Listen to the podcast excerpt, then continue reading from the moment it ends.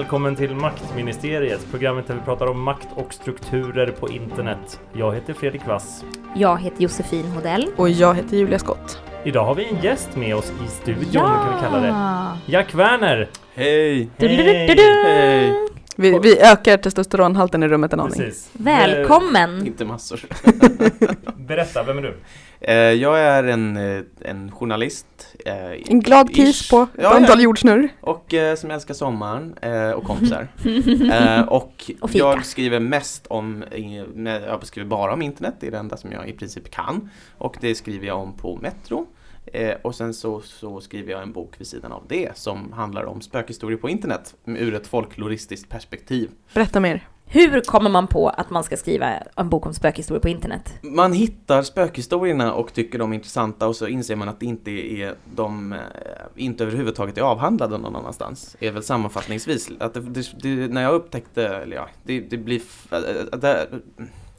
om man börjar från början så har ju det här området som jag försöker beskriva då på, pågått sedan åtminstone 2007, 2006. Det var då liksom ordet för de här spökhistorierna började komma upp. Och vad, vad menar du med spökhistorier på internet? Eh, jag menar, eh, det finns en term som heter creepypasta. Och Mm. creepypasta det, det är ett derivat utav copypasta som är i sin tur en grej som kommit ur copy-paste. Eh, så copypasta är i princip eh, sub, substantivet för vad som händer när man copy-pastar en text. Eh, creepypasta är substantivet för vad som händer när man copy-pastar en läskig text, en spökhistoria. Och de här spökhistorierna är i ett antal olika kategorier. Eh, De som jag hittat, man kan de- dela upp dem i några väldigt breda så kan man gå ner lite mer på djupet i dem. Och det som är gemensamt för dem är att de ofta är berättade i jag-perspektiv, i jag-form. Eh, De är ofta berättade av en anonym berättare, de anknyter till popkulturella samtida eller, eh, eller, eller fenomen som ligger kanske 20, 15, 10 år bak i tiden. Det vill säga så att en yngre generation har nostalgiska kopplingar till det. Det kan vara till exempel eh, Nickelodeon-serier och Cartoon Network-serier och gamla Mm. spel som Har du med ut. den här Reddit-tråden så det läskigaste barnen någonsin har sagt? Nej, För jag det är det läskigaste jag har läst på internet. Är det, visst är det bara så här, jag min son sa bla bla bla. Ja. Nej, för att grejen är att där, det finns en, och där är det jättekinkigt hur man gör distinktionen mellan vad som är någonting som människor berättar med ambitionen att berätta någonting ur privatlivet Mm. och vad som är en medvetet eh, fiktiv händelse som någon, så att säga, alltså, menar du att spökhistorier är inte på riktigt Jack? Det försöker jag inte säga, det vore väldigt dumt för Men mig. konstruerad för Eh, att skrämmas. Ja, men ja, man ska kunna, alltså sådana som har en ambition att skrämmas. Ja. Eh, mer, än, mer än en ambition att eh, skildra. Mm. Även om de går in i varandra liksom. Men finns det något, förutom då, hur, alltså, i- kan man skilja ut dynamiken i just nätspökhistorier, förutom liksom, okej, de, du kan se att de handlar om si eller så, men, men är, det, är spökhistorier på nätet annorlunda liksom i sitt väsen, eller är det inte bara samma läskiga? Det är i princip samma, det är i princip samma läsk. Ja. Alltså det är ju... Eh, Det är bara att lägerelden är så mycket större. Precis, man kan komma in på de här fläskiga grejerna om liksom internet som motorvägar och lägereldar och allt sånt Mm. där. Och det är precis det egentligen som är poängen. Alltså, det är ju verkligen inte svårare eller, eller enklare än så. Eh, Det som är, om man som jag gör tolkningen att det är folklore som det handlar om, alltså att det här är på samma sätt som vi berättade om pizzerior och där det fanns liksom, där, där, där det var, eftersom att de var utlänningar så var det skumma grejer i deras mat. Alltså den typen av grund i, när, när när en typ av samhällelig ehm, fördom eller rädsla eller bild som föresvävar ett Vi, han, samhälle. vi hanterar saker genom berättelser. Precis, ja, då, då, och då hävdar jag att det, här, att det finns paralleller. Att Mm. eh, till exempel så eh, en liknelse som jag brukar göra är mellan internet och skogen som sådan eftersom att Man kan eh, hitta porr på båda ställena. det där hade jag inte tänkt på, men den är briljant. Stående ovation. Ehm, eh, nej, utan ur perspektivet, dels det, dels det, men ur perspektivet att man, befe- man, man har ett förhållande till skogen och internet på, eh, det är väldigt viktigt för oss för, i, det, liksom, i den här vardagliga strukturen, i, våran, i, i vad vi gör varje dag, så är, har internet den här betydelsen av en plats som där vi sköter i princip allt, det sociala, det ekonomiska, eh, alla, våra del, alla delar av vårt liv är representerade på nätet. Skogen ha, hade för, säg fem generationer sedan, 100-150 år sedan, samma betydelse, till och med 70 år sedan, samma betydelse av att där så hade man betesmark, där hade man virke till liksom brasor, man, hade, man byggde hus, allt det där, den här totalt nödvändiga kopplingen. Samtidigt så var skogen en plats som var fullständigt omöjlig att kartlägga. Bakom varje träd kunde det finnas någonting nytt. Om man stod i en ända av skogen så var det väldigt svårt att avgöra vad som fanns i en annan ända utav skogen. Internet hävdar jag är lite samma sak. Det är väldigt svårt att kartlägga. Det är den här känslan av att det finns en rymd, ett vakuum, där man, som, är liksom o, som är svår att fylla. Och när, man, och när det finns ett vakuum, då är den mänskliga fan- fantasin så uppbyggd att den fyller den själv. Med troll. Med troll. Vi kanske skulle ändra Igen. då maktministeriet när vi pratar om makt och strukturer i skogen. Det kan bli vår nästa Men jag blir nyfiken då, om man tänker så här liksom folklorism, alltså det handlar mycket om det här just att samla berättelser. Och väldigt många gånger, till exempel Bröderna Grimm har ju rensat bort allt det värsta i klassiska sagor. Kommer du städa upp internet då i boken? Nej, det gör jag inte. Eh, det, jag, det, jag har försökt göra så här avvägningar, till exempel var ska en, en dålig eh, dramaturgi i en berättelse, i vilken mån ska den lysa igenom i min översättning? Sådana enkla saker, alltså sådana basala grejer. Ska en, en berättelse som kanske pekar på någonting intressant fortsätta få vara dåligt berättad i min Mm. översättning? I vissa fall ja, i andra fall nej. Ehm, och sen så Människor som inte är så bra på att berätta spökhistorier, eller som skriva dem själv, eh, däribland jag, jag har prövat och det blir inte alltid så jävla bra. Eh, De hemfaller ofta åt gore och så här blod och helvete och avskurna lemmar och liksom totalmord. Eh, och det finns ett par exempel på det i boken som är just bara så här. Jag gick in i ett rum och där var det hundra huvuden som alla skrek och blödde ur ögonen liksom. Eh, och då... Fan vad läskigt alltså, det är så jävla läskigt. Det finns en parodi som är väldigt klassisk på just alla de här spökhistorierna som är, bara handlar om någon som typ går ut och handlar och sen så kommer en bil upp och så a skeleton popped out. Mm. Punkt. Och det är det som är det läskiga i den. Men och hur, Och det- hur, hur skiljer sig då, för att jag tänker också en mycket stor del av det här med en, en oral tradition handlar just om så här frasering och pauser och stämning. Mm. Diskuterar du hur det överförs till skriven Mm. text där man på sin höjd kan göra väldigt, väldigt många radbrytningar till det läskiga? Precis, jag försöker göra det. Eh, och vad man märker tydligt är att där en berättelse förut eh, kunde nöja sig med att vara ett koncept, alltså som i Råttan i pizzan, eh, som i Klintbergs samlingar, där är berättelser sällan berättelser och mer är det koncept. Där är det mer idén av att jag gick till en pizzeria, på min pizza var det ett råttben, jag fick det i halsen på sjukhuset sa de, det är ett råttben. Alltså det är ett koncept, folk använder mystiska grejer i sin Var det mat. så råttan i pizzan blev upptäckt? Genom boken? Ja, eller jag menar att så här, man hittar ett ben som någon fick i halsen. Jag, glöm, jag kommer inte Jag tror ihåg att det- jag tror att det är så. Ursprungsversionen. Men sen har den ju också utvecklats, alltså den, det är det som är Det grejen också med sånt. tänder i, minns Nej men sen är ju också det här att Mm, den finns ju i olika berättelser Ja. i olika städer. Till exempel att, så här, att om man hittar svansar utan, i, liksom, i soporna Ja. utanför. Och, mycket Och det är ju burkar, hela, po- det är ju det som är hela poängen med sådana här apokryfala berättelser. Mm. Att de ser lite olika I ut beroende på. Vasastan var det tänder i pizzan som Mm. gjorde att man Mhm. förstod att det skulle vara råtta då i. Men det är just att de fastnar antingen i halsen eller i ens egna tänder och läkarna tar ut och Mm, säger det just här det. är och det är där Mm. själva diagnostiseringen kommer. Mhm. Men, men för att sådana koncept eh, i alla fall, de är ju, de överlåter väldigt mycket åt berättaren. Det märker man ju på dem att den, den, det är ju, all, all, all succé görs av berättaren själv. Medan i de här historierna, då finns det väldigt mycket litterära ambitioner eller pretensioner beroende på hur man läser det. Där finns det väldigt mycket mer så här jag stod stilla, jag anade inte vad som komma skulle, alltså sånt där. Mm. Det finns väldigt mycket mera eh, till eftersom att folk vet att det här läses, det berättas inte. Eh, och då blir det en annan, det blir en annan typ av berättande när liksom, när de två aktörer som finns är jag som, som, konsument och den här författaren som producent, när det bara är en relation oss två emellan. Och sen... Och eh, den är medierad av, av internet. Ja, precis, för då, vad man också tappar är ju, i återigen Klintbergs samlingar, då har ju alla de här uh, storiesarna en, de har ju de av nödvändighet en, det var min pappas kusins eh, polare som Mm. det här hände. I min bok så har ju väldigt många historier, det här hände mig.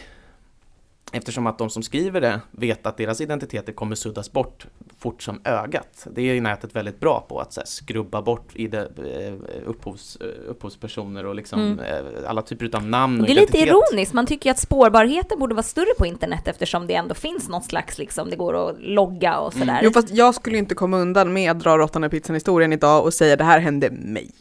Här i rummet. Nej jag vet, men jag menar Mm. att man ändå har en känsla av att så här, det här, jag kan vara mer utlämnande för att det kommer inte kunna spåras tillbaka till Mm. mig. Det känns som att det skulle kunna lättare att spåra tillbaka till dem på internet än så här, något man drar på Mm, skolgården. Ibland, men där kommer ju då vissa av de här platserna där det sprids in. Till exempel så är ju en, en, eh, en, utav, en utav platserna där det här liksom dels produceras men också konsumeras är ju 4chan eh, och under forumet X som är just för diskussioner om det paranormala. Och 4chan är ju så snillrikt uppbyggt att trådarna försvinner efter en stund. Om de inte är Mm. aktiva så när, när de inte bumpas upp långt nog, då försvinner de och då raderas de automatiskt.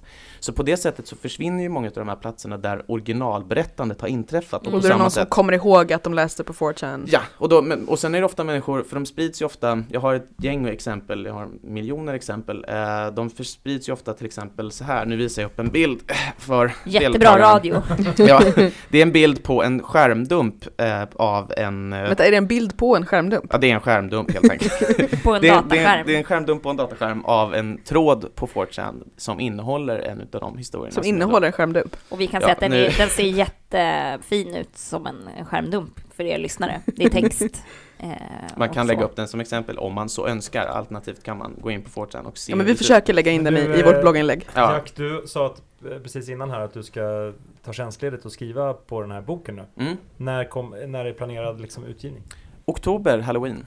Till bokmässan alltså? Mm. Vi, ja, vi, vi smygar, smygar på Fast det är en månad efter bokmässan för det mesta. Ja, det är september som Det är grejen att det är valet där Scooby. precis, så att om man inte vill liksom, om man inte vill Om man inte vill försvinna, Om man alltså. inte vill totalt, om jag inte, då kan jag lika gärna ge ut den som ett USB-minne och lägga det på gatan och Ja. säga den är utgiven. Om, för då kommer det vara så lite uppmärksamhet på den ändå. Men, men just till halloween, då tänker vi att då kommer det vara mysrysigt och så kommer det vara hej, vill ni skriva om spökhistorier fast på internet? Och då Mm. kommer det förhoppningsvis Jag tänker för övrigt, det är lite roligt, vi har ju gjort både ett avsnitt och pratat flera gånger om det här med internets kyrkogårdar, det får en Mm. helt annan, Mm. Mm. helt annan betydelse Men här. samtidigt, sam, jag tycker samtidigt att det finns många paralleller för just de här platserna som ehm, de, det är ju så väldigt metafysiskt på något sätt med vad som är liv på internet, vad som är en plats som är levande eftersom att det kan verkligen, alltså det kan ju dels förändras från dag till dag men det innebär ju inte att någonting för den sakens skull är levande om man kombinerar det med den här bilden utav vad internet egentligen är. Jag menar, jag, jag tror att man, prat, jag tror att man i, i huvudet ganska ofta försöker överföra eh, bilder utav nätet till det fysiska. Och det, det, där kan man också komma in på de här liknelser som man hela tiden gör. De här liksom, "Åh, internets motorväg, internet är en motorväg eller för den delen en lägereld. Liksom. men serietuber. Ja, Eh, så därför så tror jag att det finns just den här eh, Just den driften gör att platser blir ännu mer laddade med mystik när de, när de försvinner. På något sätt är ju nätet eh, Det är ju någon typ av eh, konkretiserad fantasi, Mm. lite grann. Jag älskar alltid trådar, i alla forum jag har hängt på så dyker det så här med jämna mellanrum upp, upp just sådana trådar, så här, berätta om något övernaturligt du Mm. har varit med om.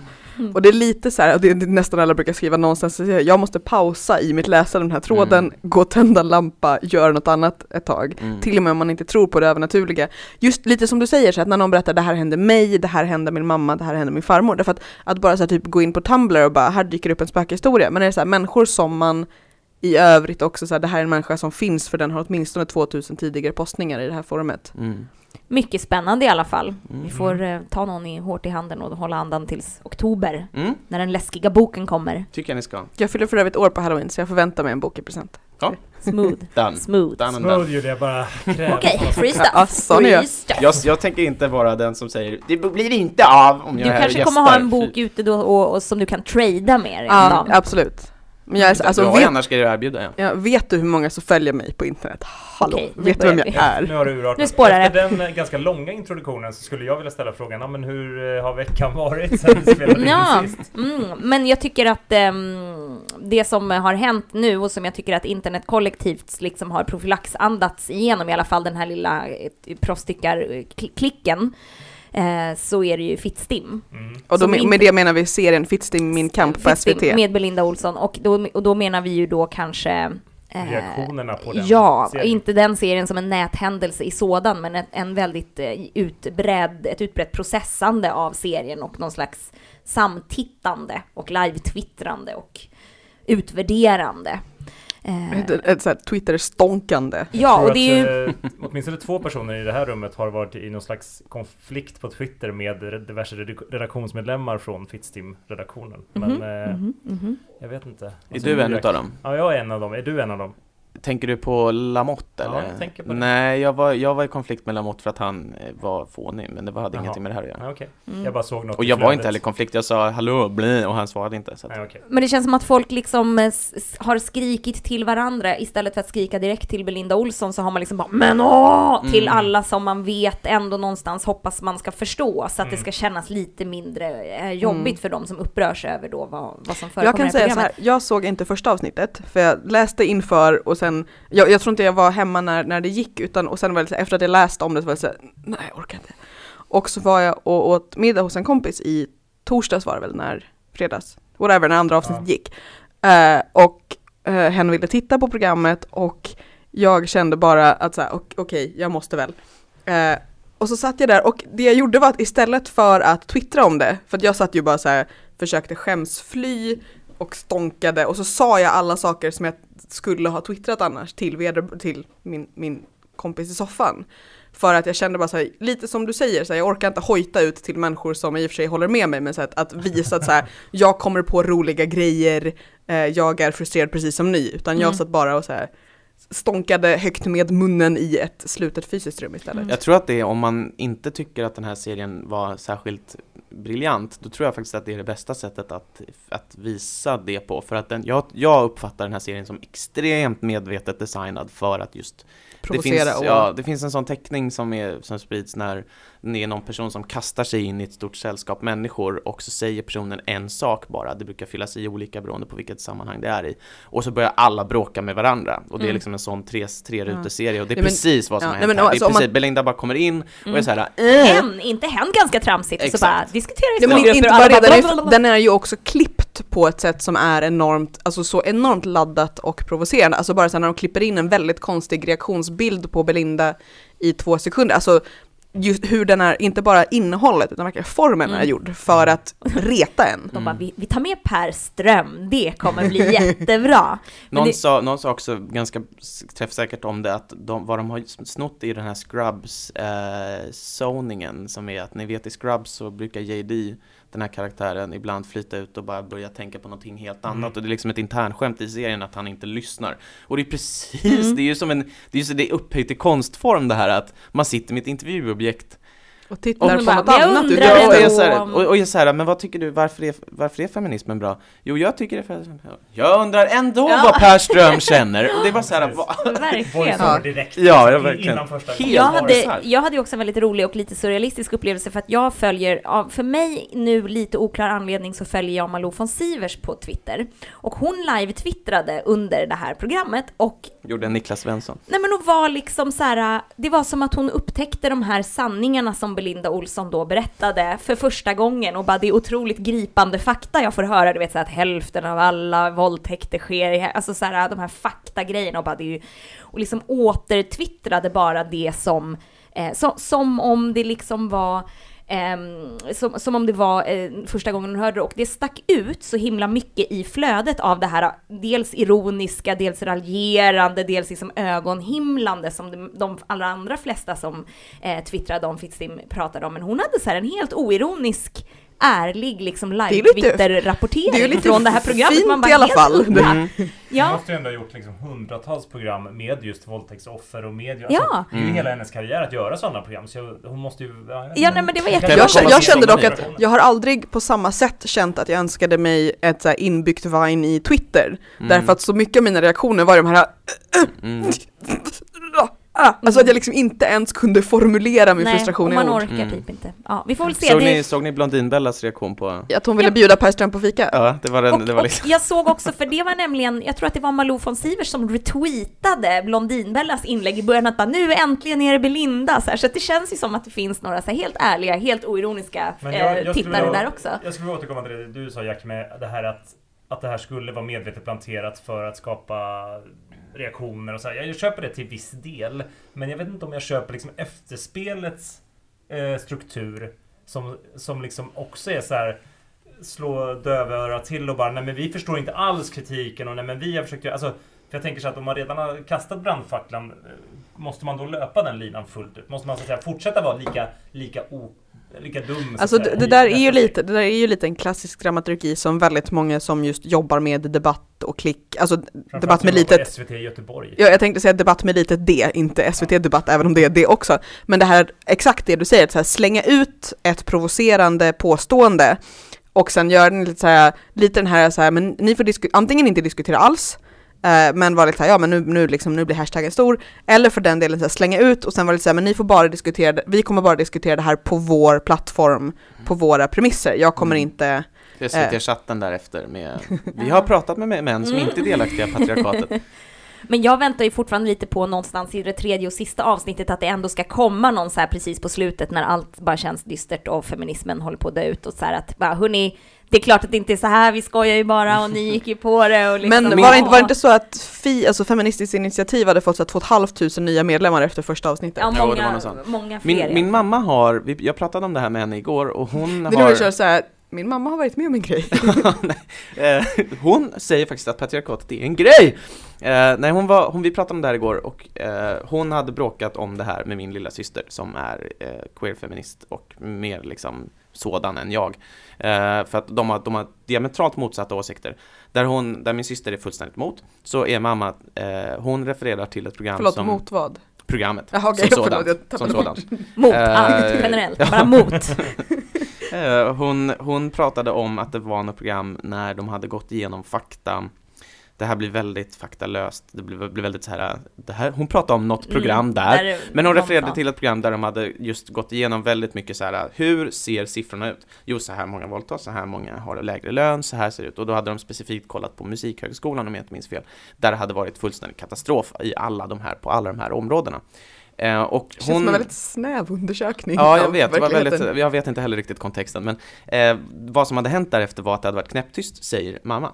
Eh, efter det här däremot så menar ju hon att då reses på väldigt tydligt sätt skärningspunkten mellan de här sidorna. Eh, att vad man gör är, enligt mamma, är att man går ut, gör sig till åtlöje, gör bort sig som en idiot och sen ser man ändå att det sätter igång någon typ av idé om vad som är kärnan i olika människors syn på, eh, på feminismen som sådan. Och att det i sig inte är en, en stor nackdel. Förstår ni vad hon menar? Fast Att det här med att- medvetandegörs överhuvudtaget att, att frågan kommer upp på agendan då, att Ja, folk börjar men att tvingas folk definiera sig- folk- sin feminism. Ja men folk känner sig, ja precis, folk tvingas faktiskt säga Mm. nej men jag går inte med på premissen att det är mäns eventuella kuvning som vi ska Mm. diskutera med och de som säger jag går med på, på, på den premissen då blir det plötsligt för mig väldigt enk, mycket enklare att säga till den personen fast titta på fakta, det är inte mäns kuvning som är den stora Nej. grejen just. Jag, det jag tänkte på när jag tittade, jag som sagt jag har ju bara sett andra avsnittet, jag ska väl se första på play sen. Eh, det kändes väldigt mycket som så här när typ amerikanska reportrar kommer hit och bara Hörni det är så knasigt, de dricker latte och går med barnvagn fast de har penis. Mm. Jo men det är väl det som också sticker lite i ögonen, att oavsett vad man tycker om åsikterna i programmet, alltså hennes syn på de här sakerna, så är det ju inte bra citat journalistik. är alltså det är ju inte bra gjort. Intervjuer är vridna, hon pratar med Per Ström om vissa saker utan att ta upp andra saker. Alltså det finns ingen... Och som sagt, det är konstigt klippt, de har lagt musik Ja. ja, Nu ty- tycker jag att vi har lämnat att prata om internet och pratar om Så har de programmet. snott vignetten från Girls. De har lyckats igen. Ja, de, ja, men det är ju verkligen, de har ju verkligen lyckats Ja. dra igång den här debatten. Jag bara Ja. funderar på den här ständiga frågan, skadar det mer än det hjälper? För att det är klart att gör man Gör man helt igenom PK-program som så att säga inte är vinklade hårt utan som är nyanserade, balanserade så här, Då kommer ju så att säga sådana som vi antagligen sitta och applådera och tycka så här, gud vad det här var bra. Mm. Medan alla andra kommer bara skita fullständigt Alltså jag, jag tror att det som har provocerat väldigt många när jag tittar på väldigt mycket av diskussionen inför eh, när folk hade att säga läst beskrivningen och kanske sett något klipp så tror jag att det som provocerade var många var kanske just att man uppfattade ehm, en fallen ikon, eller vad man ska säga. Ja, att det det. var väldigt många som blev besvikna på Belinda Olsson som ju skrev Sveket. liksom. Ja, som Mm. blev besvikna på henne redan när hon började leda debatt för att man tyckte, och när hon skrev den här texten om att vi journalister är egentligen alla rasister och så vidare. Mm. Eh, Men jag tror att folk kanske hade förhoppningar, men så var det, alltså grejen var att även innan när de liksom eh, pressmeddelandet hade väl rubriken “Har feminismen gått för långt?” Mm. och redan där är så här, Mm. halva internet börjar slå pannan i bordet Mm. liksom. Men jag tänker, det som jag har, tycker jag, jag som tycker är problematiskt i eftersnacket av det här också är ju att feminismen håller på att göras till någonting som är nästan som religion, något Mm. väldigt privat och subjektivt vad det är. Just lite som du var inne på Jack med, här med att man måste definiera sin feminism och så. Att jag har sett vissa i, i flöden som har sagt så här att åh, nu hatar alla på Blinda Olsson för att hon är inte rätt sorts feminist då inom citattecken och då är det så himla fel.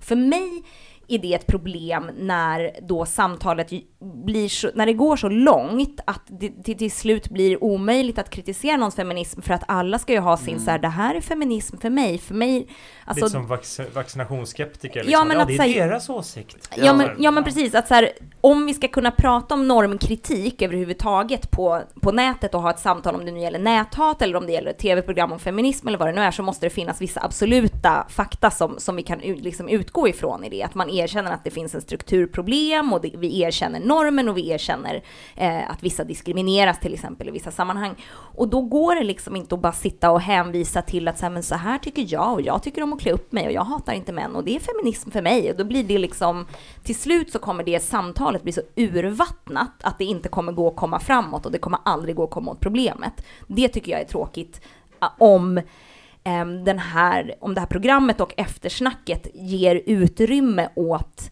den sortens liksom personlighetsfeminism som bara är så här, ja men det här, så här tycker jag och det kan ingen antasta för det är min Samtidigt, åsikt. samtidigt uppfattar jag det väldigt mycket som att det var ett naturprogram när det kommer till just den här synen. Alltså att, för att Belinda kunde ju säga grejer som att eh, ja, och nu har män börjat bla bla bla och det tycker feministerna är. Mm. Alltså som om det fanns en plakatgäng som var så här, vi representerar feministerna och vi Mm. har kommit fram till Vi har enats i ett manifest om det Och här. så Fast där, det, det är ju- det är två extremer. Det Liksom. roliga, då är ju naturprogrammen är ju en väldigt bra parallell eftersom så här, i alla år har naturprogram skapat en egen bild av hur djur beter sig utifrån hur man vill att Mm. få berätta att djur beter sig. Där man tvättar bort alla former av homosexuellt beteende bland djur, där man så här, låtsas att hyenor är fega för att de är fula och så vidare. Så det är en väldigt, väldigt bra parallell på det sättet. Ja, Nej, men, det, men det kommer ju lite grann också ur det där att då ska Belinda Olsson representera någon slags neofeminism som tycker att det har, citat då, gått för långt. Den sunda, femi- Ja, och det blir sunda så- förnuftets och det blir feminism. så dålig stämning med de här arga feministerna som håller på och bråkar och stökar så att nu, nu får vi faktiskt, hörni, kom igen. Glad och tacksam och kåt feminism för fan. Ja, exakt. Och man inser väl att det är väl kul att sminka sig och måla upp sig och lite sådär. Och jag hatar ju inte män. Så att, Och eh, min, min kille diskar faktiskt så det finns inget patriarkat. nej, men exakt. Och vi har valt att ta ut föräldraledigheten så här för att det Ja. blev så. Ska vi, eh, ska vi, ska vi Gå vidare. Vi går vidare med livet tills nästa, vecka avsnitt, i alla fall. Ja, precis, nästa avsnitt av Fittstim kommer väl nästa, vad var det? Torsdag. du? Mm. Ja, sista avsnittet också. Mm. Anywho, Anywho. Eh, Nu ska vi prata en annan slags framtid. En annan slags framtid som vi noterade, eller som Josefin noterade och som vi andra också noterade när vi läste in oss lite på det, är ju att eh, World Economic Forum är det väl som har pågått eller pågår i Davos och som eh, där det då blev klart häromdagen att eh, vår utrikesminister Carl Bildt ska vara ledare eller ordförande i ett forskningsprojekt som ska pågå i två år som handlar om eh, för, liksom, fram, styrningen av internet i Mm. framtiden kan man väl säga. en framtidsstrategi och Precis. en vision för Det internet. kallas för en framtidskommission, det här själva projektet då. Mm. Mm. Och det, finns handlar ju, väl, ja. ja. Globalt är det kan vi Mm, säga också, det är inte precis. ett svenskt Jag tror det var liksom 25 ett... personer eller någonting som Och det handlar väl både lite om så här tillgänglighet till internet och frihet och eh, det kom ju en grej i veckan, eller om det var förra veckan kanske, eh, där nu har det börjat samlas in namn för att man har slagit ner nätneutraliteten i USA och så har det Mm. blivit namninsamlingar och så vidare. Jag tror att eh,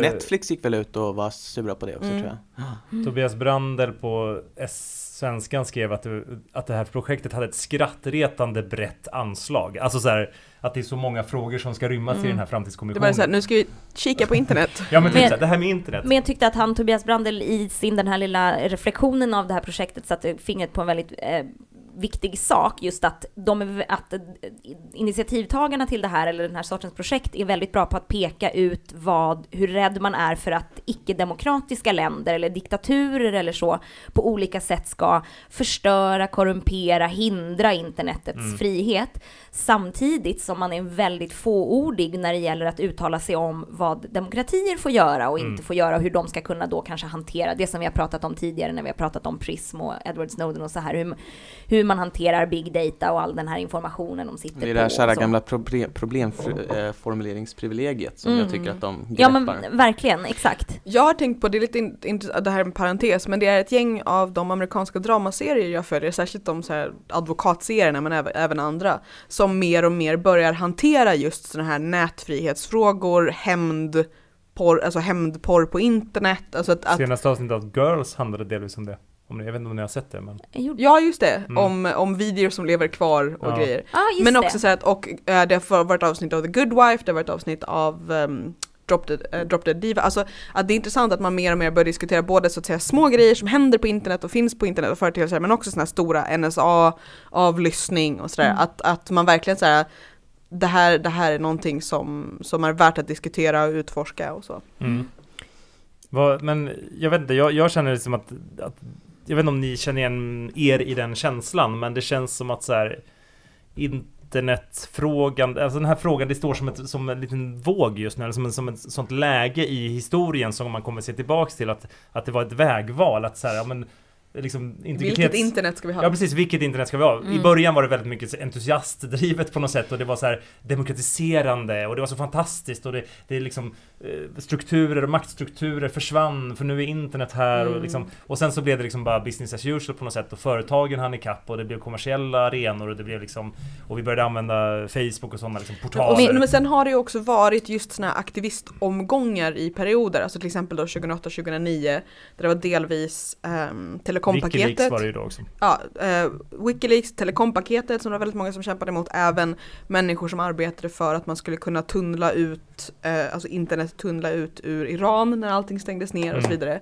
Och så har det liksom gått så här, i perioder så har det varit just sådana stora aktivistgrejer där man verkligen försöker rädda ett internet. Mm. Eh, delvis då utveckla vad man använder internet till, men just att kämpa för vilket internet man vill ha. Men Även kring sopa och pipa och hela det Ja, där så var det absolut, samma absolut. typ av ja, men det är det jag menar, det, liksom. det liksom går någon slags cykler av Så det ni säger är att vi står inte inför ett vägval utan det här vägvalet har pågått hela tiden?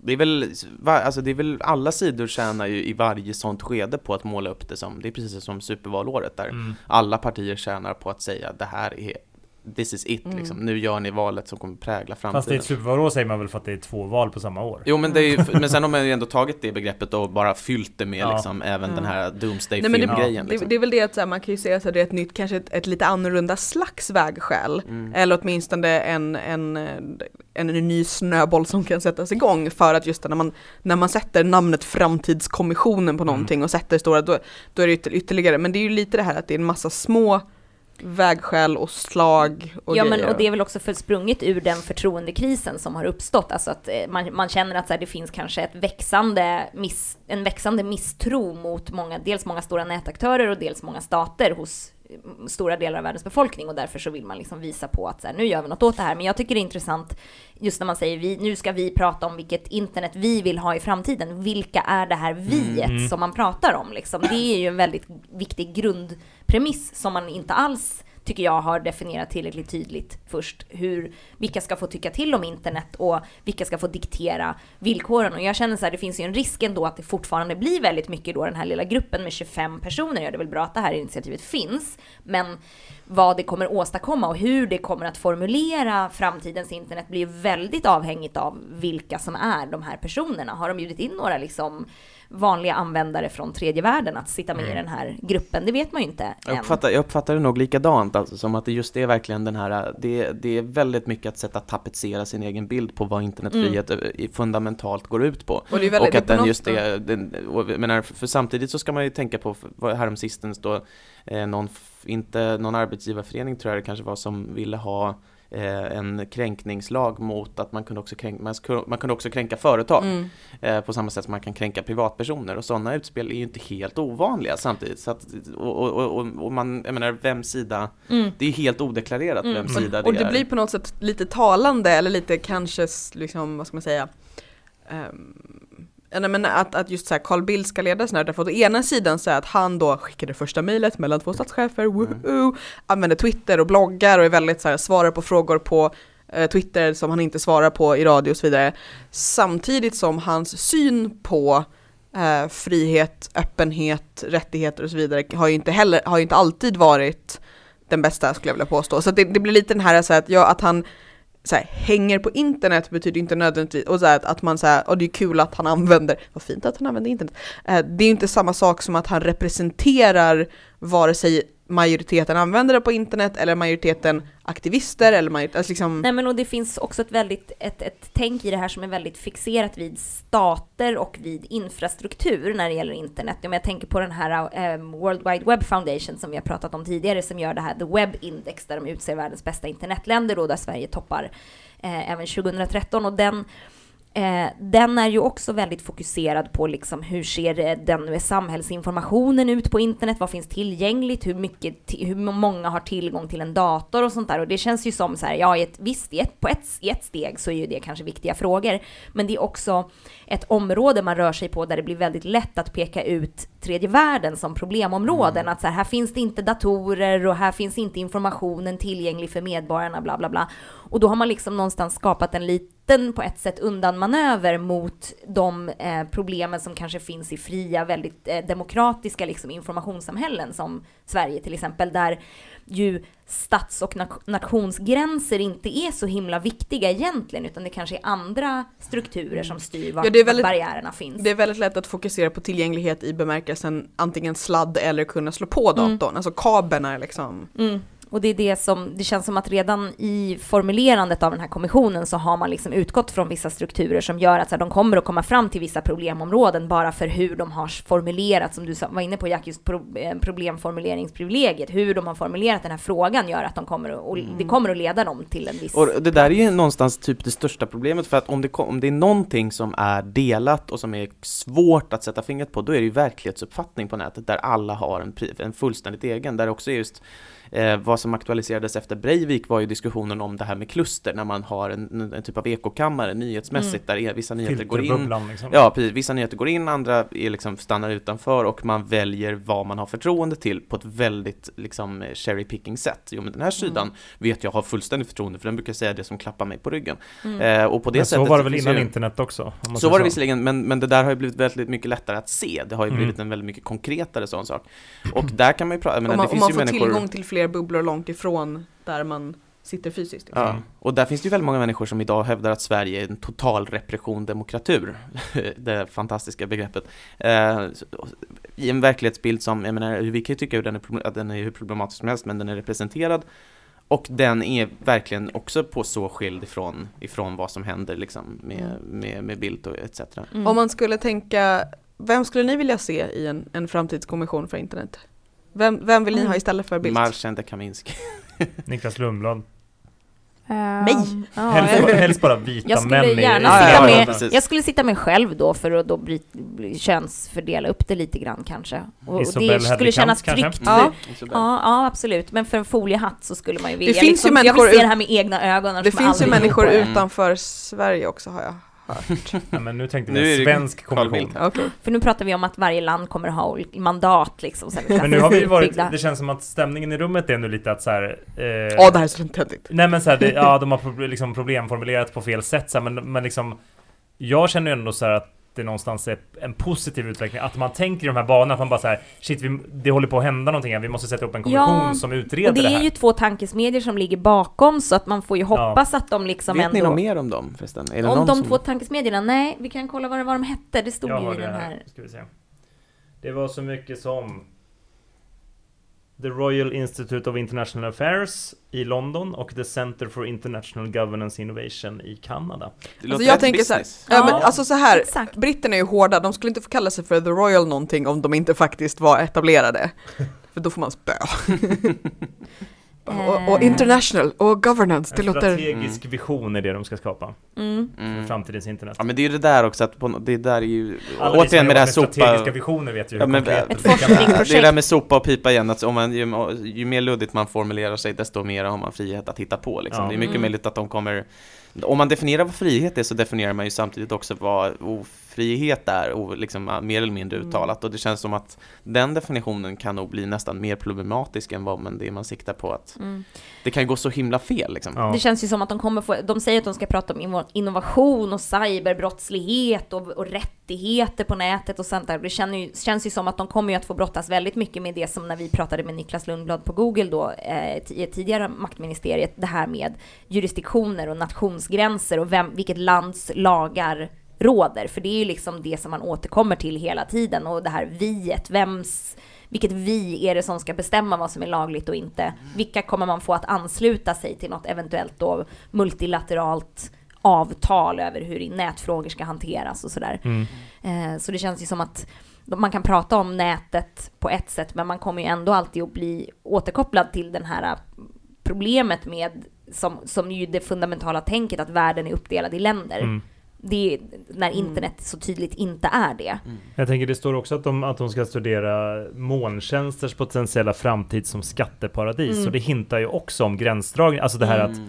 att det är liksom det är, det är ekonomiska intressen vi ska utreda. Mm. Alltså det är så här, hur ska vi, hur ska vi skydda nu när- världen när nu- från den här utvecklingen? Men för att prata, på tal om Göra det mer bitcoins. provinsiellt också. Ja. Ja men bitcoin som vi pratade om i Ja, här det. avsnittet också, just när vi får den här obundna, eh, nya kanske nätekonomin som Mm. kan bli en helt ny finansiell marknad kanske, det vet man inte. Mm. Det kanske är någon sån eh, preemptive strike mot en, en, en sån värld, man vet ju inte. Mm. Sen känns det också som att allt det här står så i, i sån bjärt kontrast till eh, i P1-morgon så var det eh, Allan Widman, Folkpartiet, som eh, satt och eh, hade en skön utläggning om att Snowden eh, han har ju inte läckt någonting om Kinas eller om Rysslands övervakningsfält. Nej. Kan han vara köpt? Är det liksom att han Mhm. Alltså insinuerar att han är någon typ av agent snarare än Mm. en, en, en visselblåsare.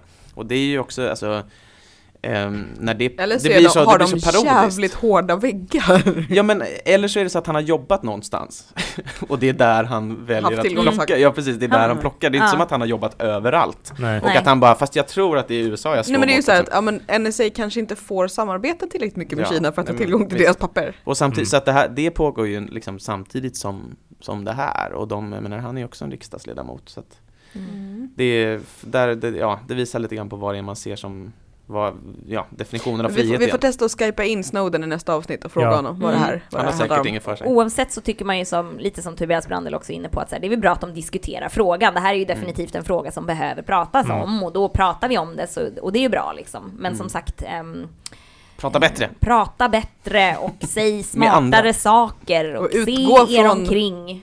Jag tänkte på, om vi liksom wrappar upp det ämnet och så tänkte jag på en liten grej som jag undrar med Jack som då, eh, vi pratade om det i förra avsnittet lite om supervalåret utifrån eh, sociala medier perspektiv och eh, alla, de senaste typ tre valrörelserna och även presidentvalskampanjen i USA har man ju hela tiden pratat om det är nu sociala medier avgör valet etc. etc. Och sen efteråt bara...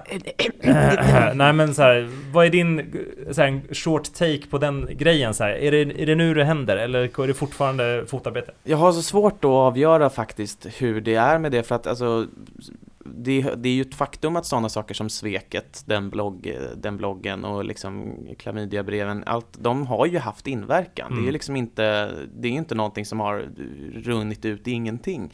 Eh, Så frågan är ju där vad man drar för typ av gräns om, är det här sociala mediernas val? Vi- Liksom, eh, vad, I vilken utsträckning måste det vara sociala medier för att det ska vara så? Men i korthet så tror jag, och det skriver jag en grej om idag också i Metro, att eh, det här som Belinda har gjort är väldigt, väldigt symptomatiskt för hur jag tror att debatten kommer se ut framöver. Alltså att, Mm. eh, snarare än att man ger sig ut och är en aktiv det är den här klassiska härligheten som tror jag pågått och kommer pågå och är vi på något sätt. Men eh, just att man istället för att ge sig ut att vara, och stå för en sak Eh, vilket jag vet inte, jag vet inte om det här någonsin har varit den här drömvärlden då det har försiggått liksom. Men istället för att gå, gå ut, ställa sig, säga jag tror A och sen fortsätter man ha den A, A, A så ju mer man blir attackerad liksom. Så tror jag att man säger här, A skulle kunna vara, så kastar man in det bland människor som är såhär B, C, D och sen Ja. så ser man hur de bara Eller snarare, eller snarare att man börjar så här under, un, så här väldigt, väldigt snäva av sig. Jag tror på AB eller Mm. AA eller, eller jaha jag fick mothugna men de menar AC. Mm, Springer fram, petar på bikupan, Ja, backar visst, och bara precis, ja. Jag Ja. tror, Ser jag tror ju ut. att, eh, att, det har vi nog sagt i tidigare avsnitt också, det här att sociala medier, alltså att partistyrda sociala medier är kanske inte så viktiga, men det här att vi som medborgare delar våra politiska åsikter i våra egna flöden Mm. och så på så sätt påverkar varandra. Det är väl viktigare än någon, Mm. eller tänker jag kommer vara Det viktigare var, ju, än det var ju en grej som, precis som vi har diskuterat, att eh, man får plötsligt veta vad ens vänner och Mm. bekanta tycker. Mm. Så Mm. att Fittstim hade samma effekt för mig och för många andra. Jag vet att man plötsligt så här, började rensa lite i flödet. Men det, är ju också det, det, det blir ju lite som du säger Jack också när man gör det där att det blir lite rumpnissebeteende sen då, Mm. alltså så här, varför- varför, gör hon så här? Och så börjar man prata med andra som egentligen inte heller förstår, alltså inte med henne eller med motparten utan med folk som kanske egentligen ligger närmare en själv. Alltså B och D-människor som du säger, andra, inte de som sa A. Mm. Utan man bara, men varför då? Nej, jag förstår inte, det här är helt obegripligt. Och det blir ju också en lite konstig ekokammare i det, där man kanske Mm. inte reder ut ifall det är någon som egentligen, verkligen, verkligen menar så här. Nej. Eller om det bara var att någon tyckte att så här, det är väl lite kul, det får man ju inte säga i det här landet längre, så här, släng Mm. ut den här här. Mm. Eh, det kan ju bli lite, en lite mer eh, effektsökande debattteknik då kanske, än att som du säger faktiskt Okej. hålla fast vid något. Samtidigt Men så Jack, tycker om jag jag, om jag jag- frågar då, eh, ser du fram emot valåret? Ah, det Jag står, Eller- mellan, jag står mellan att, att göra mig av med alla fysiska sysselsättningar och bli ett med datorn och att flytta ut i skogen. Det är mina två alternativ. Jag tror inte att det finns en... Ja, i och för sig. Fan också, där följer jag på eget grepp. Men jag tror att det, jag tror att man åtminstone måste göra ett val. Eh, Ett val? I, jag tror, ja, två, tre.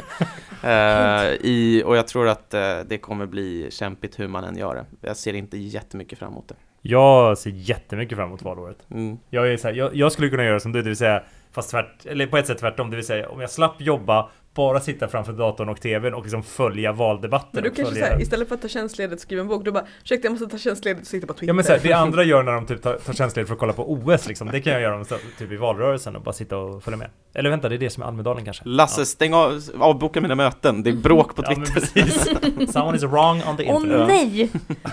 ah, Men det som är lite kul är att om, om, om det, det är väldigt lätt att se att, om, att de här fyra, senaste fyra åren har ju varit godis för, den vänster, för vänsterrörelsen på nätet på ett annat sätt än vad oppositionen har. Oppositionen har ju varit hyfsat valhänta tycker jag, mm. i, rent politiskt, men på nätet, gud vad folk har det roligt i vänstern där. De är ju verkligen så här, åh vi kan hitta på men det här, det vi kan lägga säger, bilder. Men liksom. det säger inte nödvändigtvis någonting om Nej. valresultat. Precis, det är, det, det är roligt är inte Jag, har också förstått det som att mitt eget Twitterflöde inte är represent- representativt för alla väljare i Sverige Det är jättekonstigt, jag vet Ja, nej, men, nej men jag tänker det, det, är, det är ju väldigt frestande att hoppa till till exempel kyrkovalet.